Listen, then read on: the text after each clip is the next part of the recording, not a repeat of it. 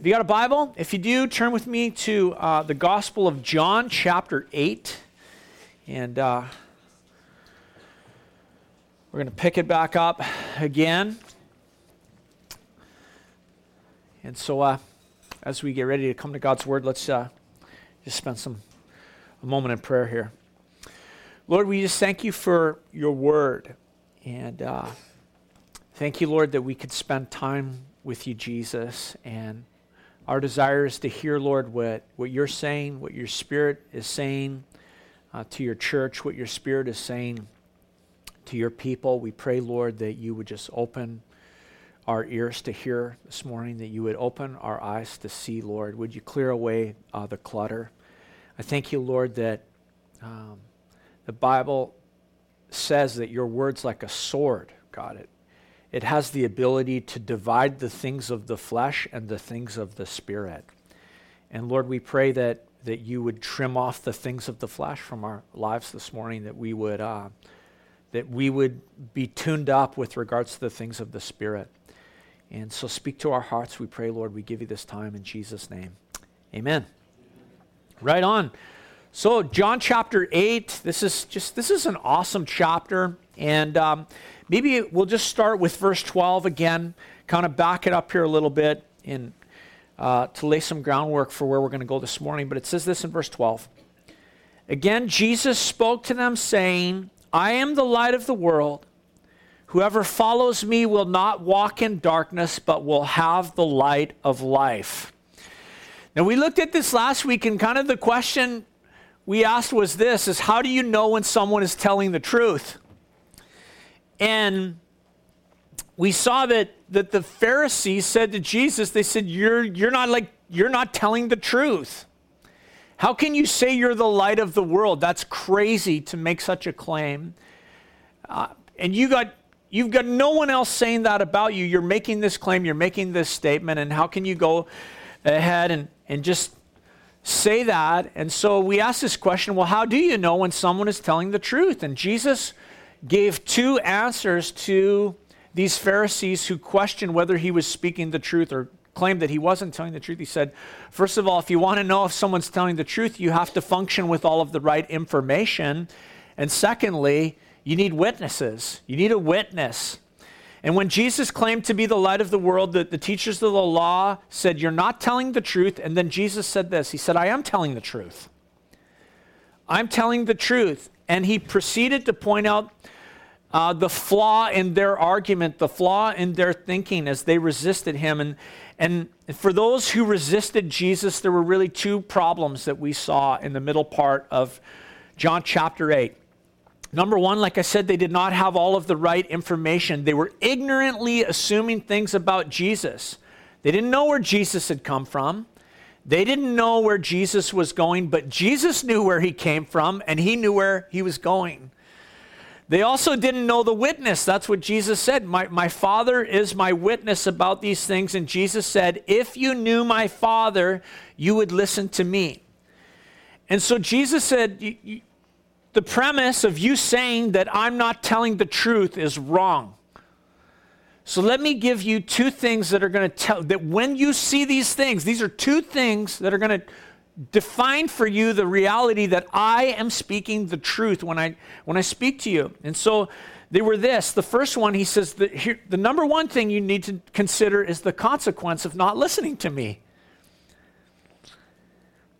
He said, You'll die in your sin you will not come where I am going because you're from this earth and I'm from heaven, and you can't come to heaven unless you come to me. So the discovering consequence will tell you that I'm speaking the truth. And then the second thing he said is this and the cross. He said, When I'm lifted up, then you will know that I am who I am. And so as Jesus gave these things that they should be looking for to understand that he was speaking the truth. John's gospel tells us, John tells us in chapter 8, verse 30, look at verse 30.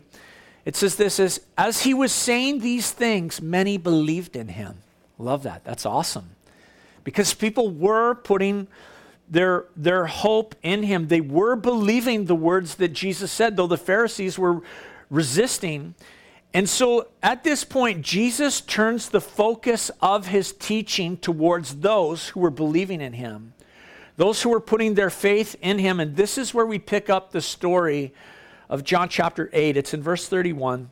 It says this So Jesus said to the Jews who had believed in him, If you abide in my word, you are truly my disciples, and you will know the truth, and the truth will set you free. I love these verses. These are like awesome New Testament gospel verses. And for me, they like, they, they help us as followers of Jesus, they help us define what a disciple is. Because when we talk about discipleship um, and the definition of discipleship, for me, I always think this. I always think there's kind of this broad sense of the word discipleship, and there's a narrow sense to the concept of discipleship. And what happens is this is as, you move closer to Jesus, he's like tightening the definition on you all the time. It, it, it gets like more concrete and, and, and, and it looks a little bit more like it has some structure and, and what the actual definition is. And when I think of the broad definition of discipleship, well, we know, we know what it is. Like, what's a disciple?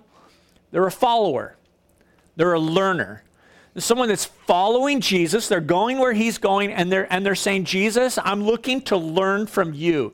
You're the master, I'm the pupil.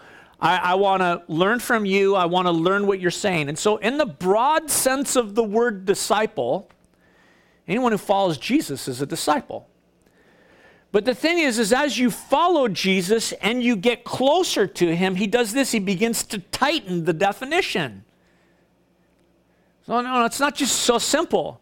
Yes, being a disciple is a follower, but, but if you're going to come close to me, then, then let's tighten this up. Let me give you a little bit more structure of what this looks like. Now, this text tells us that many were believing in him, but I think, you know, their belief, there was, it, it, it was in its infancy. It was maybe in their, in their minds, which means this they had the right thoughts about Jesus. They'd come to the right conclusions. As they heard him teaching, they said this in, in their hearts and in their minds, they said, This guy's telling the truth. I think that this guy is speaking the truth. And I, and I just have to say, like, that is an awesome place for a person to arrive. When they come to the point and the space and the place in their relationship with Jesus, when they say, This guy's telling the truth, because the Pharisees weren't there. This guy's telling the truth. That's an awesome place to arrive. That's the right conclusion. And what's cool about it is that that's just the start when you start to move towards Jesus. It's just the start of the things Jesus desires to reveal to you when you can say, He's telling the truth. And maybe you've come to that place. Maybe you say, You know, I believe Jesus is telling the truth. I believe what Jesus says. And I got to just commend you for that because that's wonderful. Like, that is awesome to be able to say that. You have made the right decision, you've come to the right conclusion. But here's what else you need to know Jesus has more. When you like make that decision, you say, Yes, you're the truth, Jesus. I believe what you're saying. He has more that he desires to do in you, he has more that he desires to do through you. And I think that there, these are two things that, that mark the lives of disciples the things that Jesus desires to do in you, and the, the things that Jesus desires to do through you. And so in these verses, we need to recognize what is the characteristics of a disciple as Jesus is tightening the definition because it's like these people believe in him. It's all right, I can work with these people. Now let me give you some more structure to what it is to be my follower, a disciple. So again, look at verse 31. So Jesus said to the Jews who had believed in him, If you abide in my word, you are truly my disciples, and you will know the truth, and the truth will set you free. So, like, I just pause and ask this question like, what is the characteristic of those who are really, really disciples of Jesus? And Jesus says it's this they abide in my word. Other translations say, if you hold to my teaching. So if you abide in my word or you hold to my teaching, you're really my disciples. Uh, abide means this to abide in the teaching. When we talk about abiding, ab- abiding means to make your home somewhere, like to dwell somewhere, to make your life there, to put down your roots and to say, This is where I live. This is where I go for refuge. This is where I rest. This is where my place of comfort is. This is where I dwell. This is where I abide. And abide also means this it means to, to accept, it means to act in accordance. I, I act in accordance with these things. I act in the manner of one who, well, it's a disciple. I act in the manner of one who follows Jesus. I act in the manner of one who is a learner of Jesus. And Jesus is saying that abiding in his words will shape, we're going to see this, will shape the way that you live. That if you make your home in his word, if you make your home in his teaching, you're truly his disciple because then you're abiding in him. I, I, love, I love the picture because the NIV says it this way that, that if you hold to my teaching, I like that. Because we want to strengthen our hold, we want to strengthen our grasp, we want to strengthen our grip on the word of Jesus. And that's what a disciple does with the word of God. A, a disciple is looking to strengthen their grip on the word of God. And so, you know, I think, well, how do you do that? And so I want to share with you an illustration this morning that's really helpful for me in discipleship um, that, that shows us how to strengthen our grip. It's an illustration of a hand. Get your hand there, you got five digits on that thing, four, four fingers and a thumb.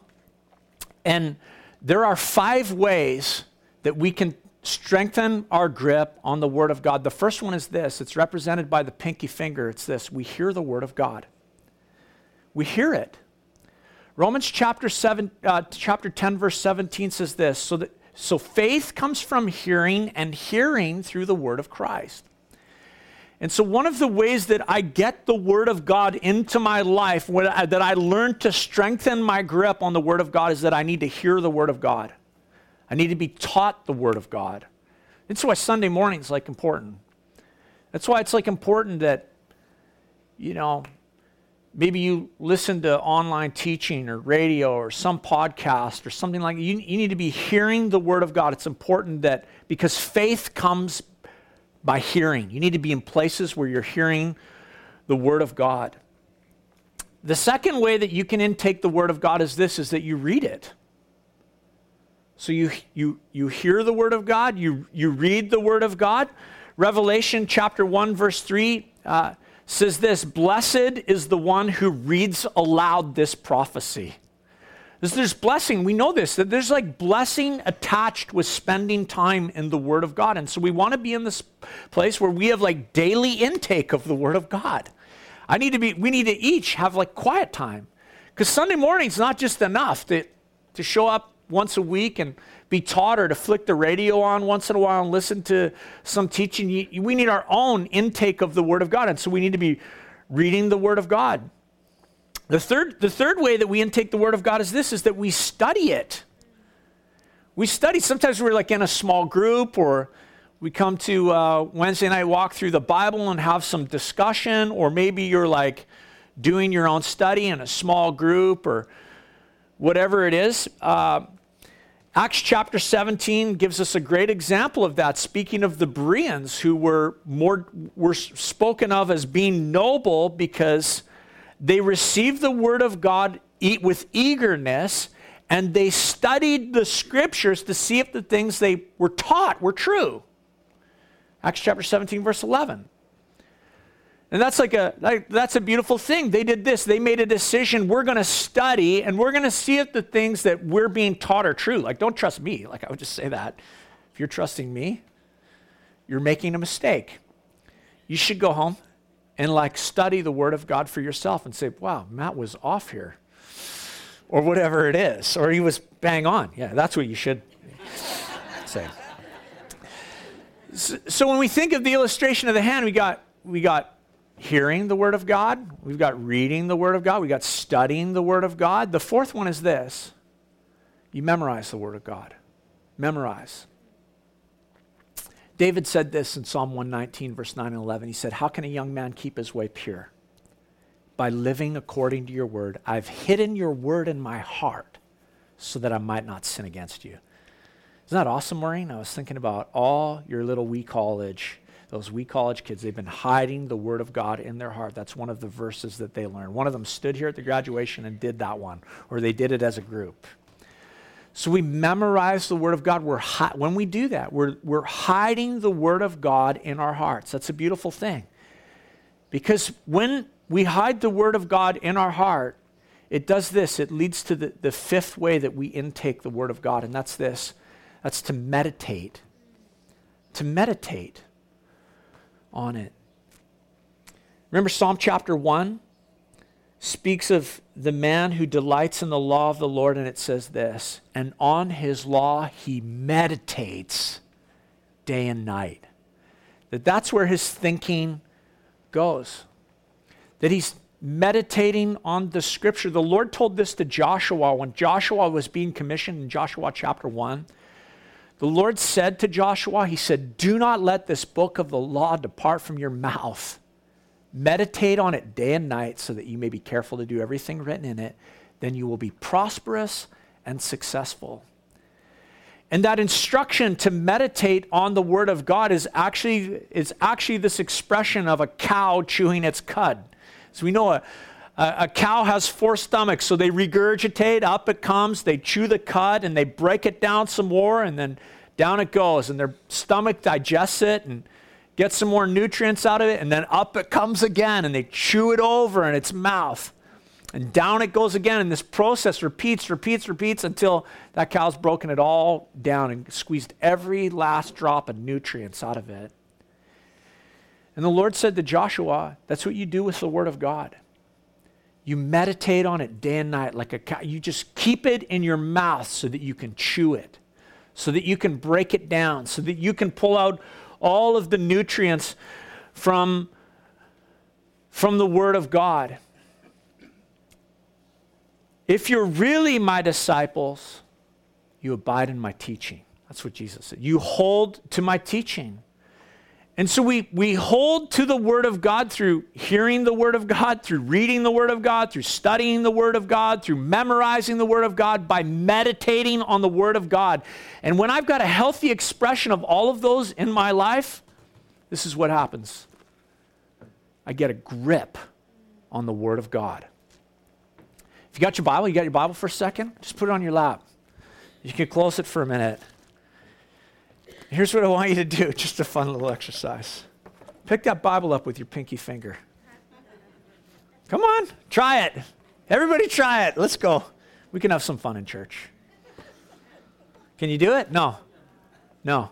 That's what happens. If you've only got hearing, if you've only got hearing, imagine having all the rest of these cut off and how useless is this hand and your ability to grip much.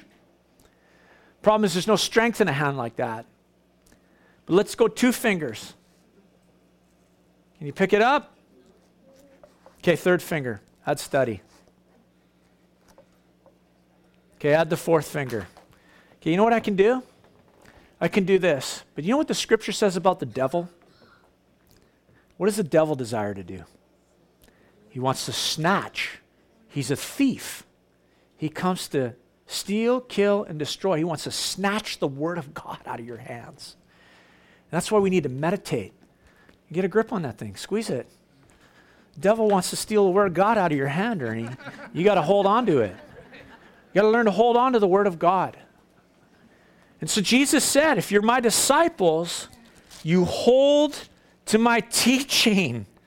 You abide. You know, when I, when I was growing up playing hockey, we would we would do this you know you'd skate through the drill that the coach would have you doing and then you'd rotate back into your spot and line and wait for another opportunity to go through the drill but what you would do is this is when you're when you're when you're coming in on the drill you'd take your hockey stick and you'd slash the guy in front of you every time. I mean, it's just what we did because you were trying to knock the stick out of his hand. Because if that player wasn't holding on to their stick, boom, it was on the ice and you could laugh at them. And it was kind of like this practical way where it, you learn you hold on to your stick. You better put your grip on that stick or it's going to get knocked out of your hands. Now, they don't do that anymore because the sticks are like 300 bucks a pop. Uh, but it was a good way to learn you got to hold on to your hockey stick if you're going to battle in hockey. And if you're going to be my disciple, Jesus said, you have to hold to my teaching. You're really my disciples. And then he says this if you do that, the result is this. First of all, you'll really be my disciples, but then also this you will know the truth. You will know the truth. Now, that's interesting to me because that means that knowledge is conditioned, it's, it's dependent upon my hanging on to the Word of God.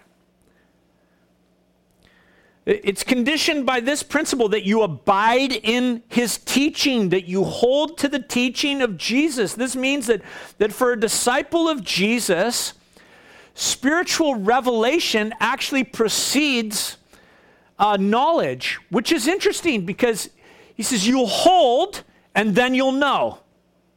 You'll hold to my teaching and then you'll know that it's true. And it's interesting because John's gospel's been telling us this all the way through, all, all along, that it's I believe and then I know. It's not I know and therefore I believe. It's faith comes first. I believe in order that I will understand. I trust Jesus, and what happens? Jesus brings understanding to the things I don't understand. And we've seen this principle repeated throughout John. And people, people have this tendency to say, well, well, if I see it, then I'll believe it. But John's gospel continues to tell us this theme and this heart that spiritual revelation is actually that principle in reverse. That if you believe, then you'll see. If you hold on to, then you will know. Hold to my teaching and you will know the truth. And Jesus says this will happen. The truth will set you free. In fact, two things are, are, are going to happen with regards to this, but Calvin, you can throw that up on, on the screen there, that first, the second slide, actually. You can jump right to that second slide. We'll tackle these one at a time, but two things will happen if you hold to the teaching of Jesus. Number one is this you will know true freedom. You'll know true freedom if you abide in the teaching of Jesus, if you continue in it, if you live in it, if you hold to it, if you obey it, then you will really be free. But when the Pharisees heard Jesus say this, look at what they said, verse 33. They answered him, We are offspring of Abraham and have never been enslaved to anyone. How is it that you say you will become free? Jesus answered them Truly, truly, I say to you, everyone who practices sin is a slave to sin. The slave does not remain in the house forever, the son remains forever. So if the son sets you free, you will be free indeed. So here's the, here's the problem for the Pharisees. They said, What are you talking about? Freedom? We're sons of Abraham. We have never been slaves to anyone. I mean, the problem was this they didn't understand true freedom, actually. They didn't understand what freedom, the freedom that Christ brings. They didn't, they didn't truly understand what freedom was. They had a different concept of what it meant to be free. They said, We've never been enslaved to anyone, which is kind of strange because apparently they forgot slavery in the land of Egypt. Apparently, they forgot that they were oppressed by the thumb of Rome at that very moment. I mean, they forgot Assyria, they forgot Babylonians, they forgot the Philistines, they forgot, I mean, the Midianites. I mean, they forgot the whole Old Testament and the book of Judges when they made that statement. I don't know what they're talking about. We've never been enslaved to anyone. Apparently, they forgot that their forefathers regularly had to cry out to the Lord and say, God, you got to set us free from those who are oppressing us. those to whom we've become enslaved. Their, ha- their oppressive hand is weighing us down, these enemies, and Lord, we need you to set us free. They forgot about all that. They said, We're, we're descendants of Abraham, and we think we're free. And Jesus said basically this you only think you're free, but everyone who sins is actually a slave to sin. I, I think about what they're saying with regards to freedom, the, the Pharisees, and I think our culture has this exact same messed up definition of freedom. They think they're free. The world thinks that it's free. We think freedom is this freedom means I do whatever I want. Don't tell me what that's like freedom. I'm like a sovereign person. I make my own decisions. Don't tell me what to do, and therefore I am free. I will do what I want. But it's interesting, Jesus says this that nobody who sins, nobody who does wrong is actually free.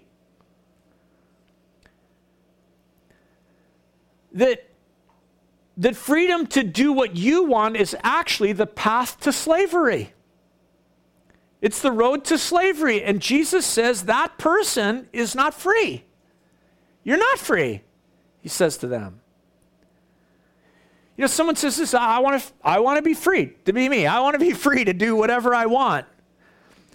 And it's interesting because when Jesus talks about slavery, I mean slavery is a, an awful thing. Slavery is an awful thing, but do you know the most horrific state of slavery is not inflicted from the outside? It's inflicted from the inside. Slavery to sin to bow to sin. Jesus said, A man is a slave to whatever has mastered him. You, you know, I go, I think, well, what's, what's mastered me? What's mastered you? What's mastered?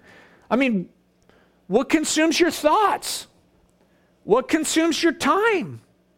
What consumes your money? What's your who's your master? What's your what has mastery over you? And our culture preaches that freedom is this freedom's you do what you want, you go do whatever you want. And so, you know what people do? They go. They go and they do whatever they want, and they soon discover that whatever they're doing gets a grip on them and it becomes the master of them. It's like, oh, I'll just do this for a little bit, mess around here, get involved with this, and soon they're enslaved. They're enslaved becomes the master. What's gripping you? Interesting picture Jesus is using. Hold to my teaching. What's got its grip on you? What's enslaved you? What's the thing you can't break free from? You can't break its power. Can't break its power. Saying this morning that Jesus breaks chains. Jesus says this Abide in my teaching, strengthen your grip on my word, hold on to it and don't let go, and the truth will set you free. Well, it's a powerful principle here of discipleship. See, we're all slaves to sin, but only the disciple of Jesus, only disciples of Jesus have the power of the Holy Spirit to say no to sin, to say no to temptation. Only the Christian has the power to choose good, and that happens as we hold to the teaching of Jesus. We pick truth over falsehood. Christ sets us free. So, verse 37 says this Jesus answers them I know you're offspring of Abraham, yet you seek to kill me because my word finds no place in you. It's interesting that the problem that the Pharisees had actually came to, down to this. Jesus said, The problem is, my word has no place in you. The opposite of a disciple. You're not gripping to my word. You're not tightening your grip. You're not abiding in my teaching. The problem is, you have no use for my word. It has no place in you. My disciples have to hold to my word. Verse 38, he says, I speak of what I've seen with my Father, and you do what you have heard from your Father. So Jesus says another issue that's between us is this we're both doing what we've seen from our fathers. We're reflecting our fathers.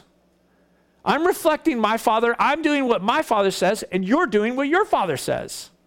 So they answered him Abraham is our father. Verse 39. They answered him, Abraham is our father. Jesus said to them, If you were Abraham's children, you would be doing the works Abraham did.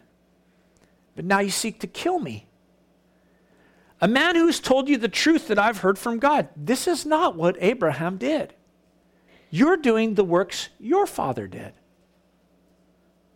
They said to him, We were not born of sexual immorality. We have one Father, even God. Jesus said to them, If God were your Father, you would love me. For I came from God, and I am here. I came not of my own accord, but He sent me. It's interesting, this whole conversation of fatherhood comes up. It came up in the text last week that we were wrestling through in the earlier part of this teaching from Jesus the question of fatherhood. When Jesus spoke about freedom, they said to Jesus, they said, We've never been slaves to anyone. Because Abraham is our father. And, and they made the assumption that being a physical descendant of Abraham somehow meant an equivalency that it equaled for them, that they shared in Abraham's spiritual identity, that they, they shared in his character. They, they, they assumed that physical descent meant they got they inherited the heritage of Abraham, which was true, but they had to enter into that personally themselves. We say this way God doesn't have grandchildren. God has children, not grandchildren. And Jesus pointed out this that their murderous hatred toward him was totally the opposite of the heart attitude that Abraham packed. It was the opposite of Abraham's life and faith. Their heart attitude pointed more to the fact that they were children of the devil, as Jesus is going to identify them here, with whom they shared murderous hatred towards the Son of God. Jesus, Jesus said this to them if you were Abraham's children, you'd act like Abraham. You, you think that God is your father? Because they said, God's our father. Well, if God were your fa- was your father, you would love his son. It's interesting. It's like, have you ever met people that like knew your dad and they like loved your dad? They're like, oh, yeah, I know your dad. My dad's uh, my dad worked at the pulp mill for like 30 years, and and all I have to say is, Oh, do you know Brad the Brush? and they go, Oh, yeah, I know your dad. Your dad's a really hard worker. And they'll say things like that right off the hop. And there's like this affinity. Automatically, someone says, Oh, I like this person because I like their father. They, assume upon you the identity and the character and the nature and the personality and the habits of your father. Like, oh, okay, this guy's legit. Or if if they think your dad's a jerk, well, then, not good. They've written you off right away. Like, oh, well, may as well go apply for a job somewhere else, right? Or whatever it is. Jesus said this that if God is your father, the proof is this you will love his son. Interesting. You love his son. That's the proof if someone's a child of God. Like, if you ever get in these discussions, when I was thinking about this text, it makes me think of like cult groups that deny the deity of Jesus. You know, if a person is a child of God, they will do this they will love Jesus, they will love what he says, they will love what he does, and they will want to follow Jesus. That's proof that they love God. And if a person doesn't love Jesus, if they don't do what Jesus says, then straight up, Jesus says they are not a child of God. which is crazy to me because, you know, we have this like, we have this thinking that people are automatically children of God. Know, the Bible doesn't teach that. The Bible doesn't teach that. The Bible teaches that we're made in the image of God. We've been seeing in this text already that God is, Jesus is from heaven and men are from earth. We're made of the dust. We're not automatically his children. That's not biblical. We're made in his image, but we're from the dust of the earth and he is from heaven. And your attitude towards his son tells you, your attitude towards the son Jesus tells you who your father is. Either as Jesus, either as Jesus reveals here with the Pharisees, either you're, you're a child of the devil or you're a child of God. And it all comes down to what you do with Jesus, how you respond to Jesus. And as I think about that, I think, wow, man, people need to hear about Jesus. They need to hear about the great love of God that God has for people, that He's made in His image and He desires to redeem them from that which separates them from Him.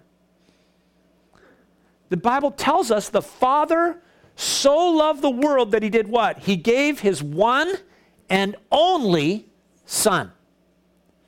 He only has one son. And he gave up that son that whosoever believes in him should not perish, but have everlasting life. The Father has one son. His name is Jesus. But because the Father loves us, he sent Jesus to save us from slavery to sin. We know this the wages of sin is death, and Jesus went in our stead, in our place, to the cross, and he bore our sins in his body on that tree. And because he was the perfect Son of God, though he died, God raised him from the dead. Death could not hold him down. He was raised from the dead, never to die again. And if we believe that Jesus is the Son of God, he will give us eternal life. And then what happens? We get adopted into the family of God. We get adopted into the Father's family. The Father bestows upon us the identity of his, of his child. It's interesting because the Pharisees were reflecting their father. That's what Jesus said. The devil. Hatred, lies, murder. And so for me, when I think about this, this instruction from Jesus, if, if you're truly my disciples, then you'll hold to my teaching. You'll know the truth, and the truth will set you free. That's the first thing that happens for those who are truly disciples of Jesus. The truth will set you free. But the second is this you will reflect God's fatherhood, you will reflect your father. You'll love Jesus, and the character of God will begin to come through in your life. In verse 43, Jesus says this Why do you not understand what I say? It's because you cannot bear to hear my word. Wow, again, the problem, their hatred for the word of God.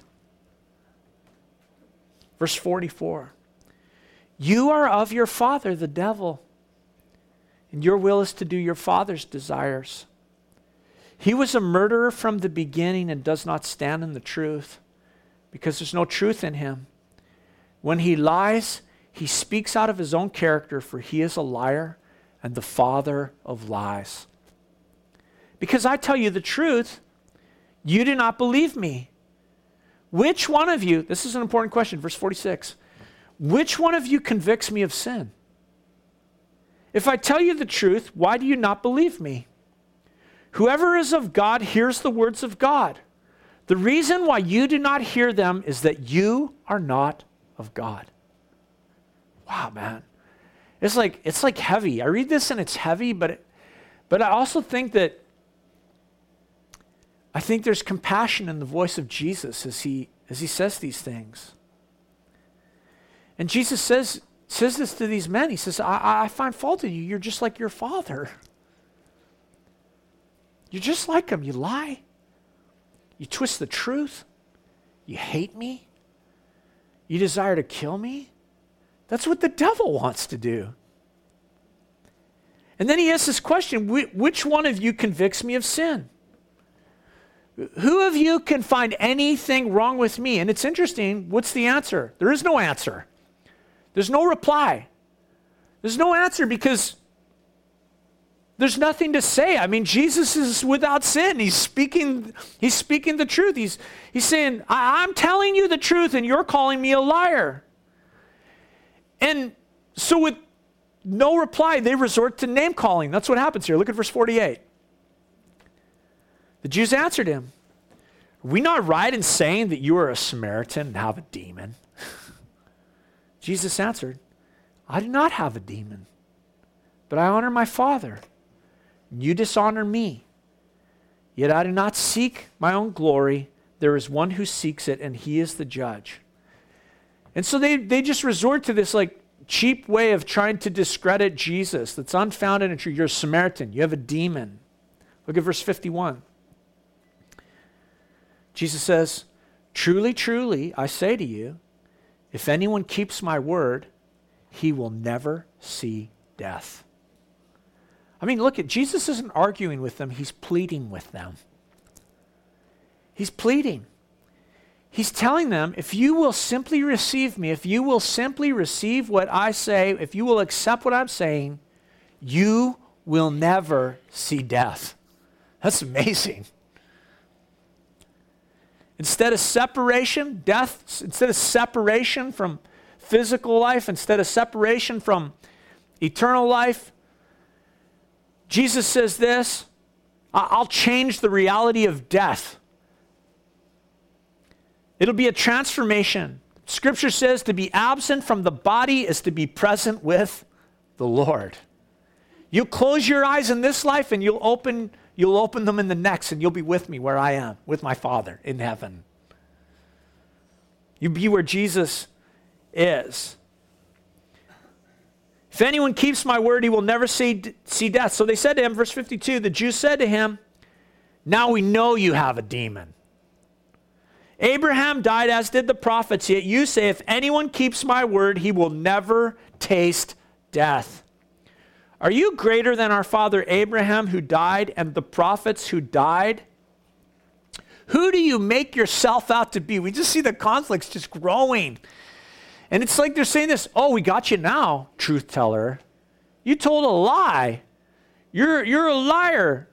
Are you greater than Abraham? It's the height of sarcasm. We know he died, we know all the prophets died. Who do you make yourself out to be? Who do you think you are, anyways? Who do you think you are, Jesus? You can hear the voice of the devil there. That's what I think. Who do you think you are? Jesus answered, verse 54 If I glorify myself, my glory is nothing. It is my Father who glorifies me, of whom you say he is our God. But you have not known him. I know him. If I were to say that I do not know him, I would be a liar like you. But I do know him and I keep his word. Your father Abraham rejoiced that he would see my day. He saw it and he was glad. So the Jews said to him, You're not 50 years old, and you've seen Abraham? Uh, it's a good question. Jesus said to them, Truly, truly, I say to you, before Abraham was, I am. You see it? Wow. I mean, we touched base on this last week, verse 24 and 28. Jesus said the same thing I am. He's declaring to them as clearly as absolutely possible that He is God. That He is God. He's, he's identifying exactly, we talked about this last week with the story of Moses and the revelation of God to Moses when, when when Moses asked the Lord, If you're sending me back to Egypt, who do I say has sent me? When I go to these people, the Lord said, You tell them, I am who I am, has sent you. Know, it's amazing because when we talk about Jesus, and again, we talked about this last week, that's why this is kind of a part two. message, the most important thing that Jesus ever taught was about what? Himself. About himself, that he was the focus of the majority of his teaching. He was speaking about himself, his identity, his character, his nature. And his teachings about himself can be summed up in verse 58. Truly, truly, I say to you, before Abraham was, I am. I am. Clear claim to deity, and those who heard him there knew it. There was no question. They knew exactly what Jesus was saying, that he was claiming to be God. And how do we know it? Because look at verse 59. So they picked up stones to throw at him. But Jesus hid himself and he went out of the temple. It's interesting. It's like the last resort of defeated men is what? Violence. And chapter 9 tells us where Jesus went. He left there, and you know what he did? He went and he found a blind man. I like that because it's you and me. That's a picture of you and me. He went and found people who could not see. And so here in this text, we see just this the height of the confrontation. I mean, it's just going to keep keep growing. And we're approaching the, the, uh, the story of the, of the cross. And here Jesus makes this, this clear, clear claim I am God. I am. Truly, truly, I say to you, before Abraham was, I am. And as I think about this text, the call is this the call from Jesus is this. If you're really my disciple, if you're really my follower, if you're really one who desires to learn of me, if you really are in relationship with me, then you have to do this. You make my home, you make your home in my word. You abide in my teaching. You hold on to my teaching. And Jesus says two things will happen if you do this. Number one, the truth will set you free. You will know true freedom. God will just, he, He's the chain breaker. Jesus will break chains in your life.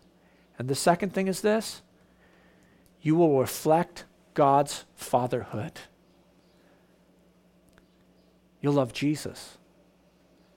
You, you'll, you'll love Jesus because he's the Son of the Father, and you'll reflect the nature of your Father. Great text, great challenge, great call for us to be disciples.